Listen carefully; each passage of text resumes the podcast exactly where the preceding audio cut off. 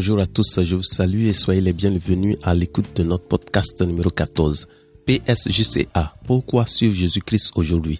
La formation du disciple du chemin, la vérité et la vie, la formation du disciple de Jésus-Christ. Aujourd'hui, nous parlons de la foi. PSJCA.net, c'est notre domicile. Mon nom, c'est Raphaël Begré-Legrain. 1 Pierre 3, verset 15 nous dit, étant toujours prêt à vous défendre avec douceur et respect devant quiconque vous demande des raisons de l'espérance qui est en vous. Et c'est ce que nous voulons faire. Nous voulons aller dans la parole de Dieu pour chercher des raisons de notre foi. Donc, aujourd'hui, nous parlons de la foi. Nous voulons vraiment connaître ce que la foi est, comment est-ce qu'on obtient la foi? Et quels sont en quelque sorte les obstacles de la foi, comment on peut faire grandir notre foi? Amen. Donc nous commençons par la définition de la foi. En Hébreu 11, verset 1. Or, la foi est une ferme assurance des choses qu'on espère, une démonstration de celles qu'on ne voit pas. La définition est simple. La foi, c'est une ferme assurance, une démonstration. Donc, elle est une ferme assurance des choses qu'on espère et une démonstration de celles qu'on ne voit pas. Donc, nous avons les mots-clés ici qu'il faut retenir, ferme assurance et démonstration. Des choses qu'on espère et des choses qu'on ne voit pas. La ferme assurance. Et qu'est-ce qu'une ferme assurance? Parce que ce qui est ferme, c'est opposé à ce qui est mou, ce qui est consistant, ce qui est résistant, ce qui, ne, ce qui est opposé à ce qui change facilement, mais qui n'est pas ébranlé. Ce qui est ferme, c'est donc une ferme assurance, c'est une foi qui n'est pas ébranlée. Donc quand nous voyons cette définition de la foi qui nous dit que la foi, c'est une ferme assurance des choses qu'on espère et une démonstration de celles qu'on ne voit pas. Et la foi, c'est ce que nous devons savoir. Et à regarder à cette définition, qu'est-ce que nous voyons? Jésus nous parle souvent de de personnes qu'il a guéries et dit, ma fille, ta foi t'a sauvée et dit que cela te soit fait en fonction de ta foi. Et dit, je n'ai pas vu de si grande foi en Israël comme ce, cet homme. Et qu'est-ce que cela veut dire? Donc, nous avons des gens qui ont démontré cette ferme assurance, qui sont déterminés et qui montrent la démonstration de ce que ils ont l'assurance. Ils sont convaincus que ce qu'ils voient, ce qu'ils espèrent, ce qu'ils veulent la solution se trouve dans le Seigneur. Il sort la parole, on reçoit exactement comme il a dit. Et comme il a une certaine autorité, sa parole ne retourne pas à lui vide. C'est des gens qui ont démontré cela. Et Jésus, chaque fois, prenait le temps de leur dire cela. Mais pour nous, aujourd'hui, qu'est-ce que nous savons? Nous avons vu ces gens-là qui ont cette démonstration, qui font, qui ont cette ferme assurance qui sont entièrement convaincus. Donc quand nous voyons cette définition de la foi, c'est pourquoi il dit que si vous avez une foi aussi petite comme un grain de sénévé, qui est le plus petit et qui après qui devient très grand. Mais nous avons quoi ici? Quand nous voyons que la foi, en quelque sorte, est-ce que tu peux parler d'une petite foi? Parce que la définition, retournons à la définition dans Hébreu 11, verset 1. Or, la foi, c'est une ferme assurance des choses qu'on espère, une démonstration de celles qu'on ne voit pas. Donc, si tu as une assurance, ce n'est pas n'importe quelle assurance. Si tu as déjà la foi, si tu crois que tu as déjà la foi, tu as une ferme assurance. Donc, comment tu peux avoir une petite foi qui va douter? Une petite foi et tu vas pas voir les choses s'accomplissent de moins. Parce que le doute, ça, c'est autre chose qui vient s'ajouter à la foi et qui est contre le fait que la foi se développe en nous. Mais nous avons une ferme assurance. Une assurance qui est ferme. Si tu as la foi déjà, c'est ce que tu as. Donc, il faut comprendre que où est-ce que tu peux avoir une petite foi? Là. Une foi qui, on veut une grande foi parce que la foi elle-même, c'est ce qu'elle est. Elle représente. Quand on dit quelque chose qui est grand, qui est chose, comment tu peux penser que c'est petit? Et c'est ce qu'il dit, c'est une ferme assurance. Et cette démonstration-là, et c'est ce que Jésus chaque fois faisait allusion, Et c'est ce que nous devrons comprendre, que la foi, c'est une ferme assurance. Nous devons connaître cela. Nous devons être rassurés. Nous devons avoir cette assurance qui ne peut pas être ébranlée, quel que soit ce qui se passe devant nous. Nous avons cette assurance que la foi que nous possédons, ce que la parole de Dieu a déclaré, elle est ainsi. Il n'y a pas de doute. Nous n'avons pas à douter d'un autre élément parce que nous recevons, nous avons entendu la parole de Dieu l'a dit, point final. Il n'y a rien et il n'y a pas de faute dans la parole de Dieu. Parce que nous pouvons commencer à parler de Dieu et c'est dommage que des chrétiens même pensent à la parole de Dieu et ils veulent douter. Non, un peu la parole de dit ceci et après on peut ajouter d'autres choses. Non, la foi en Dieu, la foi que j'ai, que je crois en Dieu et je crois en Jésus, c'est une ferme assurance que j'ai et je fais cette démonstration de l'assurance que j'ai. Donc, nous devrons aller chercher réellement à démontrer cette foi, cette assurance que nous avons. Et une ferme assurance, ce n'est pas une n'importe quelle assurance, c'est pas quelque chose que nous venons comme ça, mais elle est ferme. Et nous faisons la démonstration de cette assurance. Allons dans, dans Ephésiens 4. Prenons verset 4 à 6. Il y a un seul corps. Il y a un seul esprit. Comme aussi vous avez été appelés à une seule espérance par votre vocation. Il y a un seul Seigneur. Il y a une seule foi. Il y a un seul baptême. Il y a un seul Dieu et Père de tout ce qui est au-dessus de tous et parmi tous et en tous. Et dans certaines Bibles, le titre même est marqué l'unité de la foi. Alors, est-ce que c'est l'unité ou l'unicité de la foi? Mais nous allons, nous n'allons pas dans les détails actuellement. Nous allons parler du fait que la parole est bien claire ici. Il y a un seul corps. Il y a un seul esprit. Une seule espérance. Il y a un seul Seigneur, une seule foi, un seul baptême, un seul Dieu et Père. Alors, je sais que ce que je vais dire va choquer certaines personnes ou va amener certaines personnes à réfléchir un peu plus. Mais prenons ce verset-là. Hein, prenons ces, ces versets-là ensemble. Il y a un seul corps, un seul esprit, il y a une seule espérance, un seul Seigneur, une seule foi, un seul baptême, un seul Dieu et Père de tous. Regardons si je dois ajouter, regardez, hein, il y a un seul corps. Quel est le corps que nous avons? Nous avons le seul corps qui est le corps de Christ. Nous avons un seul esprit. Quel est cet esprit que nous avons? L'esprit de Dieu, l'esprit de Christ qui est en nous. Il y a un seul salut, c'est le salut que nous recevons, le salut de Christ que nous recevons. Il y a un seul Seigneur, le Seigneur Dieu un seul Seigneur, le Seigneur Jésus-Christ. Il y a une seule foi, la foi de Christ. Amen. Il y a des, éléments où nous pouvons aller encore plus dans le détail pour essayer d'expliquer, mais il y a une seule foi, la foi de Christ. Il y a un seul baptême, baptême en Christ que nous recevons. Et il y a un seul Seigneur, nous savons le Seigneur Christ, il y a une seule foi, il y a un seul baptême, il y a un seul Dieu Père. Il y a un seul Dieu que nous adorons. Regardez un peu. Donc quand je dis qu'il y a une seule foi, est-ce que je suis en erreur? Est-ce que je suis en erreur? Parce que le test, le contexte est bien clair pour nous montrer que tous ces éléments, il n'y a qu'un seul. Un seul corps du Christ qui est le même, malgré qu'il y a différents membres, selon que l'esprit est donné à chacun pour agir, mais il y a un seul corps. On est tous d'accord qu'il y a un seul corps, le corps de Christ. Nous tous nous formons le corps de Christ. Nous avons différents membres, différentes parties, mais nous formons le seul corps qui est le corps de Christ. Il y a un seul esprit, l'esprit de Dieu, l'esprit de Christ. Celui qui n'a pas l'esprit de Christ ne lui appartient pas. Nous avons un seul esprit. Donc, on est d'accord. Quel que soit l'esprit que tu as en toi, il n'est pas différent.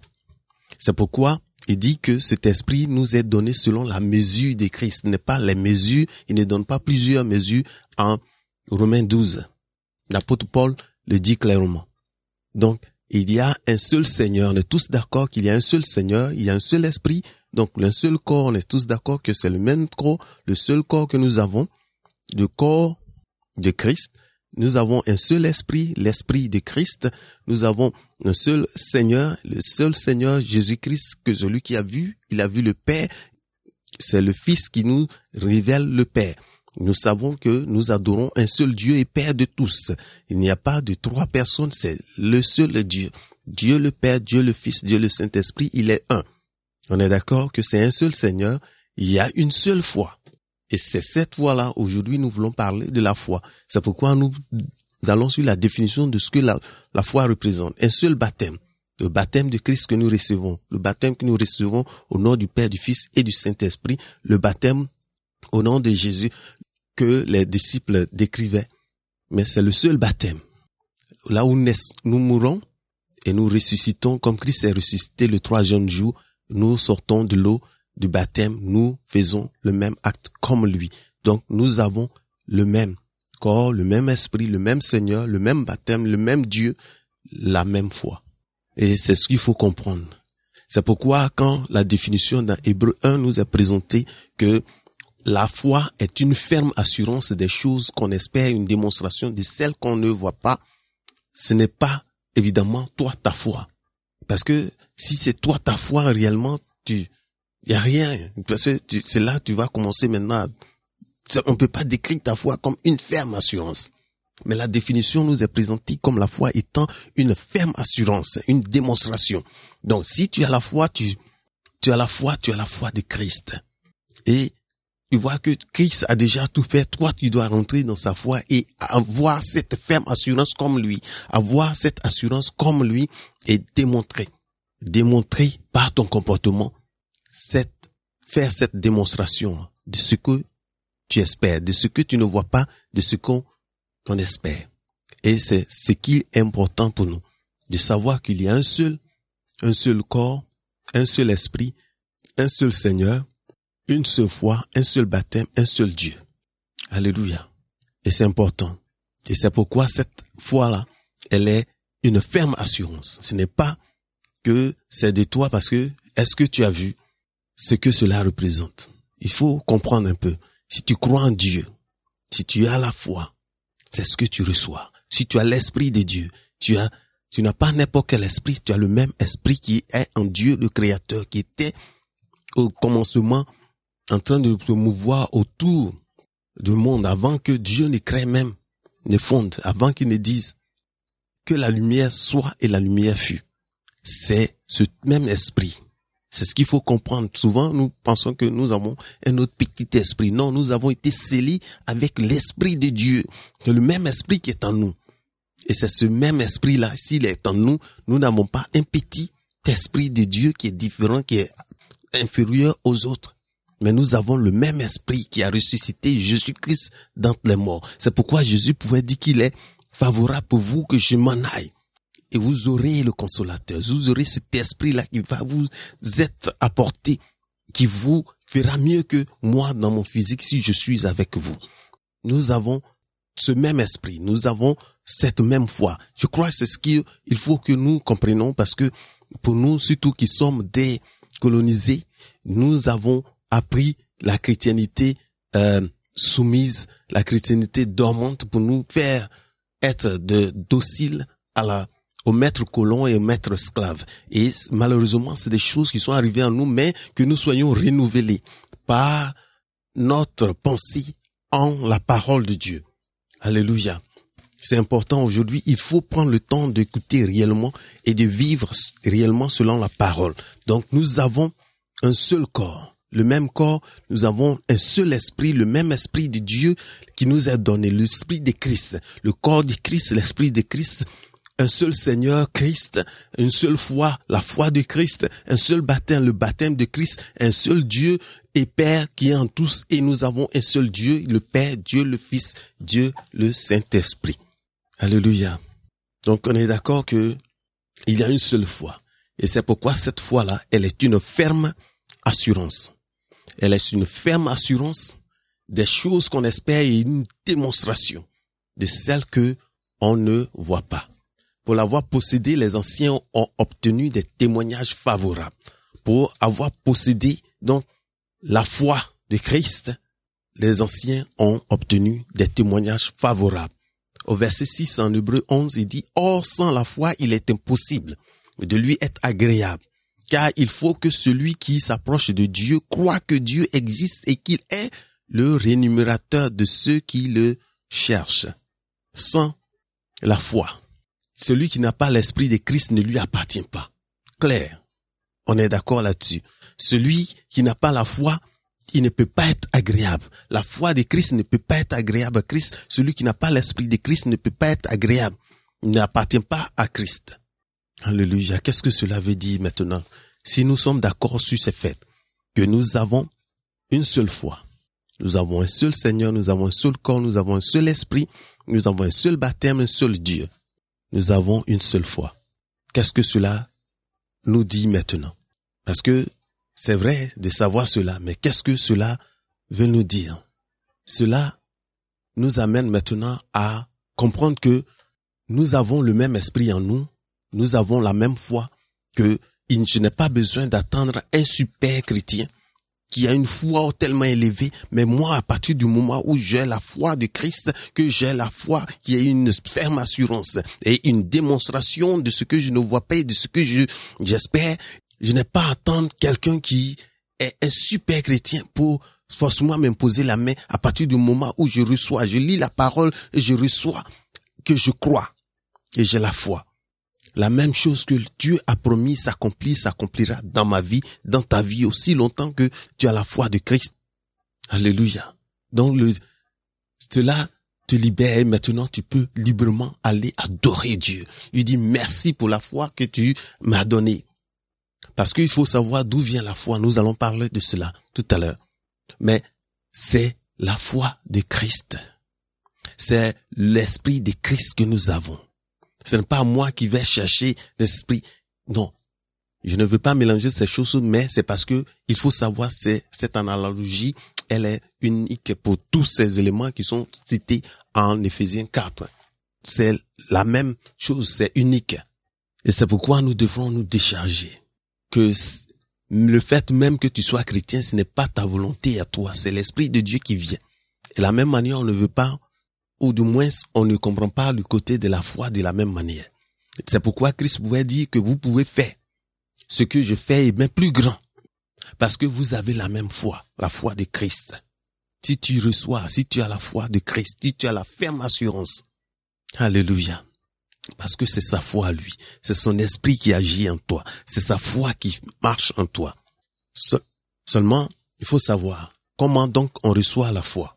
Parce que on peut dire d'où vient la foi que nous avons. En Romains 10, versets 14 et 17. 14 dit, comment euh, donc invoqueront-ils celui en qui ils n'ont pas cru? Et comment croiront-ils en celui dont ils n'ont pas entendu parler? Et comment entendront-ils parler s'il n'y a personne qui prêche, s'il n'y a personne qui vient, qui vient annoncer la parole, qui vient leur parler de Christ, leur montrer, parce que nous parlons de Christ, qui est l'image du Dieu invisible.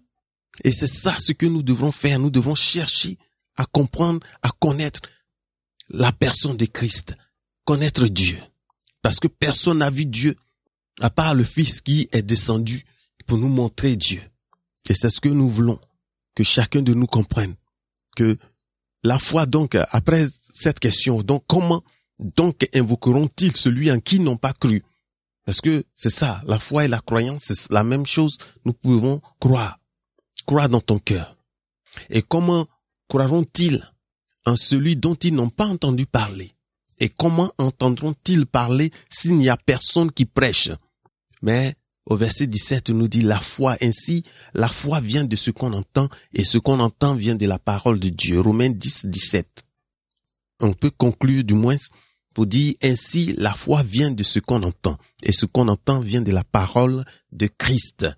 Ce qui vient donner la foi de Christ en nous et quand nous croyons, nous recevons. Nous recevons l'esprit de Christ en nous et nous faisons partie du corps de Christ et nous reconnaissons qu'il y a un seul Dieu, un seul Seigneur Christ, il y a un seul corps, un seul esprit, une seule foi et c'est ce que nous devons savoir. Donc la foi que nous recevons, c'est lorsque Christ est prêché en nous.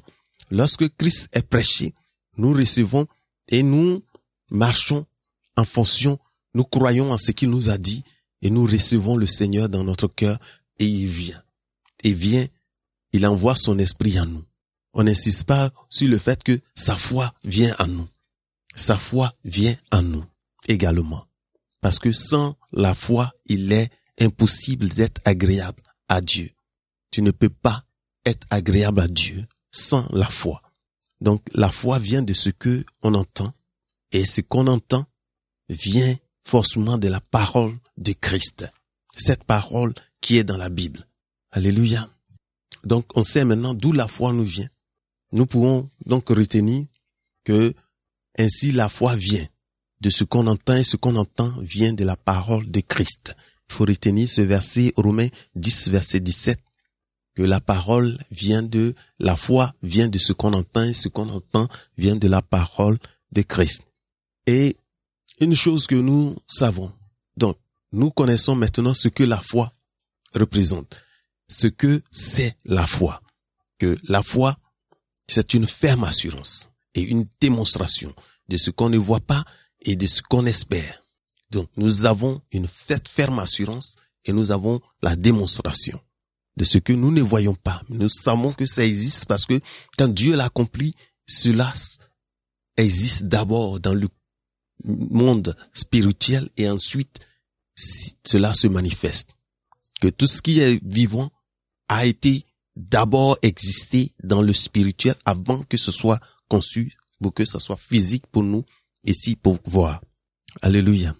Donc, la foi que tu as maintenant, la foi de Christ, qui est une ferme assurance qui est en toi, ça fait que tu as cette, cette force-là de savoir que ce que Dieu a dit, il a déclaré en Christ, c'est la vérité et cela n'est pas à utiliser la ruse pour essayer de, de ne pas comprendre. Il faut que tu aies quelqu'un qui vienne pour t'aider à ne pas comprendre la parole de Dieu. Il faut la religion pour t'aider à, à mal comprendre ce que cela nous est dit. Mais la foi que nous avons, si nous possédons donc la foi de Christ, si nous avons cette foi qui est cette ferme assurance et une démonstration. Et comment nous le faisons en Jacques 2, Jacques chapitre 2, verset 14 à 17. Voyons ce que le petit frère du Seigneur disait ici. Il dit, mes frères, que sert-il à quelqu'un de dire qu'il a la foi s'il n'a pas les œuvres? La foi peut-elle le sauver? Si un frère ou une sœur sont nus et manquent de la nourriture de chaque jour, et que l'un d'entre vous leur dise, allez en paix, chauffez-vous, et vous rassasiez, et vous ne leur donnez pas ce qui est nécessaire au corps à quoi cela sert-il? Il en est ainsi de la foi. Verset 17. Il en est ainsi de la foi. Si elle n'a pas les œuvres, elle est morte en elle-même. Si la foi que tu possèdes n'a pas les œuvres. Donc, si tu as cette ferme assurance en Dieu, tu crois tellement en Dieu que tu n'as pas la manifestation, la démonstration de cette croyance, ta foi elle est morte en elle-même. Elle est morte en elle-même. Donc, il faut savoir que quand tu as la foi, quand tu crois en Dieu, tu crois, tu as cette ferme assurance. Les deux éléments sont nécessaires pour manifester ta foi. Qu'elle est vivante parce que tu fais la démonstration de cette assurance que tu as, de cette ferme assurance que tu as. Alléluia. Donc, si quelqu'un vient parmi vous, il n'a rien. Il manque la nourriture de chaque jour. Ils sont nus, ils n'ont rien pour s'habiller. Si vous, vous leur dites comme ça, allez, ok, oh, vraiment, que Dieu te bénisse mon frère, que Dieu te bénisse ma sœur, alors que physiquement vous connaissez les besoins que votre frère ou votre sœur a. Vous allez, va en paix, que Dieu te bénisse, va en paix. Allez-y vous réchauffer. Où est-ce qu'il va partir? Nous devons manifester, nous devons avoir cette démonstration de notre croyance, de notre foi, de cette ferme assurance que nous avons. Donc sans cette, sans les œuvres, la foi elle est morte. Et c'est ce qu'il faut savoir, que nous avons ces éléments-là. La foi sans les œuvres, elle est morte. Regardons Tite 1, verset 16. Ils font possession de connaître Dieu, mais il le réunit par leurs œuvres, étant abominable, rebelle et incapable d'aucune bonne œuvre. Il n'y a pas une seule bonne œuvre qui sort d'eux. Bien que on le voit, ils sont habillés sur les places publiques. Ils sont vêtus, font possession de foi, de connaître Dieu. Mais ils le réunissent par leurs œuvres. Donc comme Jacques l'a dit, que la foi sans les œuvres, elle est morte en elle-même. De la même manière, si nous réunions Dieu par nos comportements, par ce que nous posons comme acte, nous avons une foi morte. Parce que nous le réunions, nous réunions Dieu, nous ne faisons pas des actes. Nous n'avons pas les œuvres qui manifestent cette ferme assurance que nous avons en Dieu et la démonstration, la démonstration par nos œuvres. Et c'est important pour nous de savoir. Donc la foi sans les œuvres, si nous réunions Dieu par nos actes, par nos œuvres, nous n'avons pas une foi. Et elle est morte, cette foi-là. C'est comme on dit, l'esprit en toi est mort. Il, il, est, il est, il est endormi. Il est là. Il y a une foi là, mais elle ne vit pas. Alléluia. Et c'est important pour nous, un peu pour parler de quelques obstacles à la foi. Voyons l'exemple de ce que le Seigneur même nous a donné. Dans Matthieu 13, à partir du verset 4 à 8, et ensuite on va à 18, verset 23. Donc, en Matthieu 13, verset 4 à 8. Il dit, il leur parla en parabole sur beaucoup de choses et il dit, un semeur sortit pour s'aimer. Comme il s'aimait, une partie de la sémence tomba le long du chemin. Les oiseaux vinrent et la ramassèrent. Une autre partie tomba dans les endroits pierreux, où elle n'avait pas beaucoup de terre. Elle leva aussitôt parce qu'elle ne trouva pas un sol profond. Verset 6. Mais quand le soleil parut, elle fut brûlée et sécha, faute de racines. Verset 7. Une autre partie tomba parmi les épines. Les épines montèrent et l'étouffèrent. Et l'autre partie, une bonne partie tomba, une autre partie tomba dans la bonne terre. Elle donna du fruit, un grain cent, un autre soixante et un autre trente. Que celui qui a les oreilles pour entendre, entende. Donc, en Matthieu 13, voici ce qu'il nous dit. Nous voyons la parabole quand Jésus s'était mis dans, au bord de l'eau en train de prêcher, en train d'enseigner la foule. Il leur parlait en parabole. Et voilà ce qu'il dit. Donc nous avons ces quatre types de grains qui sont arrivés. Donc, que la parole de Dieu, en quelque sorte, c'est la sémence. Hein? Donc la première partie, elle est tombée le long des chemins. Aussitôt les oiseaux vinrent et ils la mangèrent. La deuxième partie, elle est tombée dans les endroits pireux, où elle n'avait pas beaucoup de terre. Elle se leva aussitôt parce qu'elle ne trouva pas un sol profond. Mais quand le soleil parut, elle fut brûlée et sécha, faute de racines. La troisième partie, elle est tombée parmi les épines. Les épines montèrent et l'étouffèrent. La troisième, la quatrième partie maintenant, elle est une autre partie qui tombe dans la bonne terre. Elle donna des fruits, un grain cent, un autre soixante et un autre trente. Et il dit, il faut que celui qui a les oreilles pour entendre, qu'il entende. Donc toujours dans Matthieu 13, verset 18 à 23, nous avons l'explication de cette parabole. Il dit, lorsqu'un homme écoute la parole du royaume et ne la comprend pas, le malin vient et enlève ce qui a été sémé dans son cœur. Cet homme est celui qui a reçu la sémence le long du chemin. Donc la première partie qui est tombée le long du chemin, aussitôt, on a dit, les oiseaux viennent et l'arrachent. Le malin, l'ennemi, il vient et l'arrache. Celui qui ne la comprend même pas. Il faut d'abord comprendre. Donc nous avons vu en Romains 10, ce qui nous a dit que la foi vient de ce que on entend. D'abord, verset 14, il a dit que c'est par des gens qui viennent enseigner, qui viennent prêcher. Donc, il faut des gens pour nous aider à comprendre. Il faut que nous ayons des gens pour nous aider à comprendre. Donc, c'est important. Et par la suite, cette foi vient par la parole. La parole de Christ. Et c'est ce que nous voyons ici, l'explication. Donc, la première partie qui est tombée le long des chemins, c'est ce qu'il dit. la personne, donc la parole, la sémence, c'est la parole de Dieu qui est lancée, qui est prêchée à tous. Mais la première partie, ils ne comprennent pas de quoi il s'agit, ça, aucune, ils n'ont aucune, aucune idée de ce qui est dit. Donc, aussitôt, le malin vient et ils arrachent. Et c'est cette parole qui est, c'est ces grains qui tombent le long du chemin.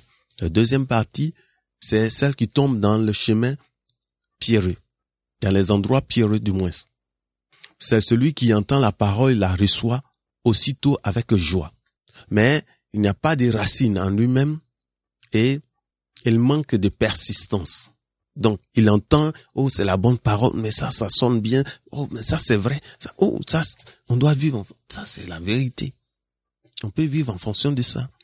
Mais dès que nous n'avons pas de racines, nous ne persistons pas, nous voyons cette parole-là. Et c'est ce qu'il dit. Il dit, dès que survienne une tribulation ou une persécution à cause de la parole, ils trouvent une occasion de chute et ils oublient. Ils ne portent pas de fruits. Troisième partie, c'est celle qui tombe parmi les épines. C'est celui qui entend la parole, mais en qui les soucis de ce siècle? Et la séduction des richesses étouffent cette parole et la rendent infructueuse. Et je peux dire malheureusement la plupart de beaucoup de gens, de ces gens sont remplis dans les églises, ils sont, sont la troisième partie qui ont reçu la parole. Ils ont cru à la parole. Mais les épines, parmi les épines, les épines ici qui nous dit que ce sont les soucis de ce siècle, les soucis de ce monde, les soucis d'aujourd'hui, que quand tu regardes tout ce que tu dois faire et la séduction des richesses qui étouffe cette parole, les épines qui viennent et qui étouffent cette parole. Et malheureusement, on est là, on ne porte pas de fruits, mais on dit on est croyant. On croit à Dieu, mais on n'a pas de réponses, on n'a pas de fruits. On n'a pas cette ferme assurance, on n'a pas cette démonstration de ce que ça représente avoir la foi. Et la, la quatrième partie, c'est celle qui a reçu la sémence. Celui qui a reçu la sémence dans la bonne terre. C'est celui qui entend la parole et la comprend. Il porte des fruits. Un grain en donne 100, un autre 60 et un autre 30. Alléluia. Donc, dans cet élément, nous pouvons voir quels sont les obstacles à notre foi. Nous savons que la foi vient parce qu'on entend la parole. Et la parole de Christ, pas n'importe quelle parole, mais la parole de Christ. Et quand nous voyons que nous avons reçu la parole, le semeur sème la même manière. Mais ces grains qui sont le long des chemins, aussitôt, le malin vient et arrache. Des gens même veulent raisonner d'abord avec la parole. Il y a ceux qui sont dans les terrains pierreux, où il n'y a pas assez de racines, ne peut pas pousser. Aussitôt, il n'y a pas de racines, il n'y a pas de persistance. Dès que la première persécution vient à cause de la parole, à cause de ce qu'ils croient, ils trouvent une occasion de chute. Et, comme j'ai dit, ceux les plus nombreux, c'est ceux-là qui sont parmi les épines, les soucis de ce siècle, la séduction des richesses. On est prêt à faire des compromis et on laisse la parole de Dieu. Nous n'avons pas cette ferme assurance et nous n'avons pas cette démonstration. Malheureusement. Mais ceux qui reçoivent la parole, qui la comprennent et qui la prennent, qui sont la bonne terre, ils portent des fruits, un pour cent, soit un autre pour soixante, un pour trente. Alléluia. Et c'est important pour nous de savoir que Dieu donne à chacun. Et que la foi que nous avons, il faut savoir, comme dans l'épître de, aux Éphésiens que nous avons lu tout à l'heure, il faut savoir que c'est important pour nous, que la foi, elle est, elle est unique, elle est la foi de Christ. Parce qu'il y a une, un seul corps, un seul esprit, une seule espérance, un seul Seigneur, une seule foi, un seul baptême, un seul Dieu et Père de tous, qui en tous et au-dessus de tous, qui en tous et tout ça, nous avons le seul. Tout ça, on peut dire Christ. Un seul corps de Christ. Un seul esprit de Christ. Un seul Seigneur Christ. Une seule foi, la foi de Christ. Un seul baptême, le baptême Christ. Un seul Dieu et Père de tous. qui nous est révélé, qui nous est montré, qui nous est révélé par Christ. Aujourd'hui, je prie que vous saisissez cette, cette parole pour que chaque jour vous marchiez en fonction de cela. De savoir que c'est la foi de Christ qui est en toi. C'est la foi, c'est l'esprit de Christ qui est en toi. Tu fais partie du corps de Christ, un seul Seigneur. Et tu reçois la foi de Christ. Et la foi, c'est une ferme assurance. Ce n'est pas toi ton assurance, c'est une ferme assurance. Si tu as la foi, tu as la ferme assurance. C'est ce que ça veut dire. Tu fais la démonstration. Parce que comme on a vu tout à l'heure, si tu nies le Seigneur par tes œuvres, la foi sans les œuvres, elle est morte. Mon souhait est que Dieu garde chacun de nous.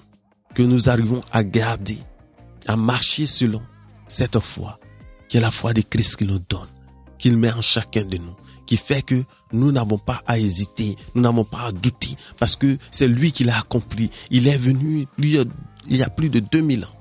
Il a fait cela pour nous. Et nous pouvons recevoir ce qu'il nous donne, parce qu'il est le Dieu. Et sans lui, nous savons que nous ne sommes rien. Car celui qui n'a pas l'Esprit de Christ ne lui appartient pas. Sans la foi, il est impossible d'être agréable à Dieu. Que le Seigneur vous bénisse. Je vous je vous salue et vous dis vraiment merci pour ce moment que vous passez avec nous. Nous souhaitons que Dieu vous bénisse, que sa foi se multiplie en vous, surtout que les soucis de ce monde, que vous ayez cette parole saine, claire, qui vient de la parole de Dieu exactement, pour nous aider à marcher selon la voie de notre Père. Soyez bénis et nous nous retrouvons prochainement. Que chacun de nous, chaque jour, aille dans la parole de Dieu pour chercher et se poser la question pourquoi est-ce que je dois suivre Jésus-Christ aujourd'hui? Nous sommes au psjca.net. Pourquoi suivre Jésus-Christ aujourd'hui? Que le Seigneur vous bénisse. Au revoir.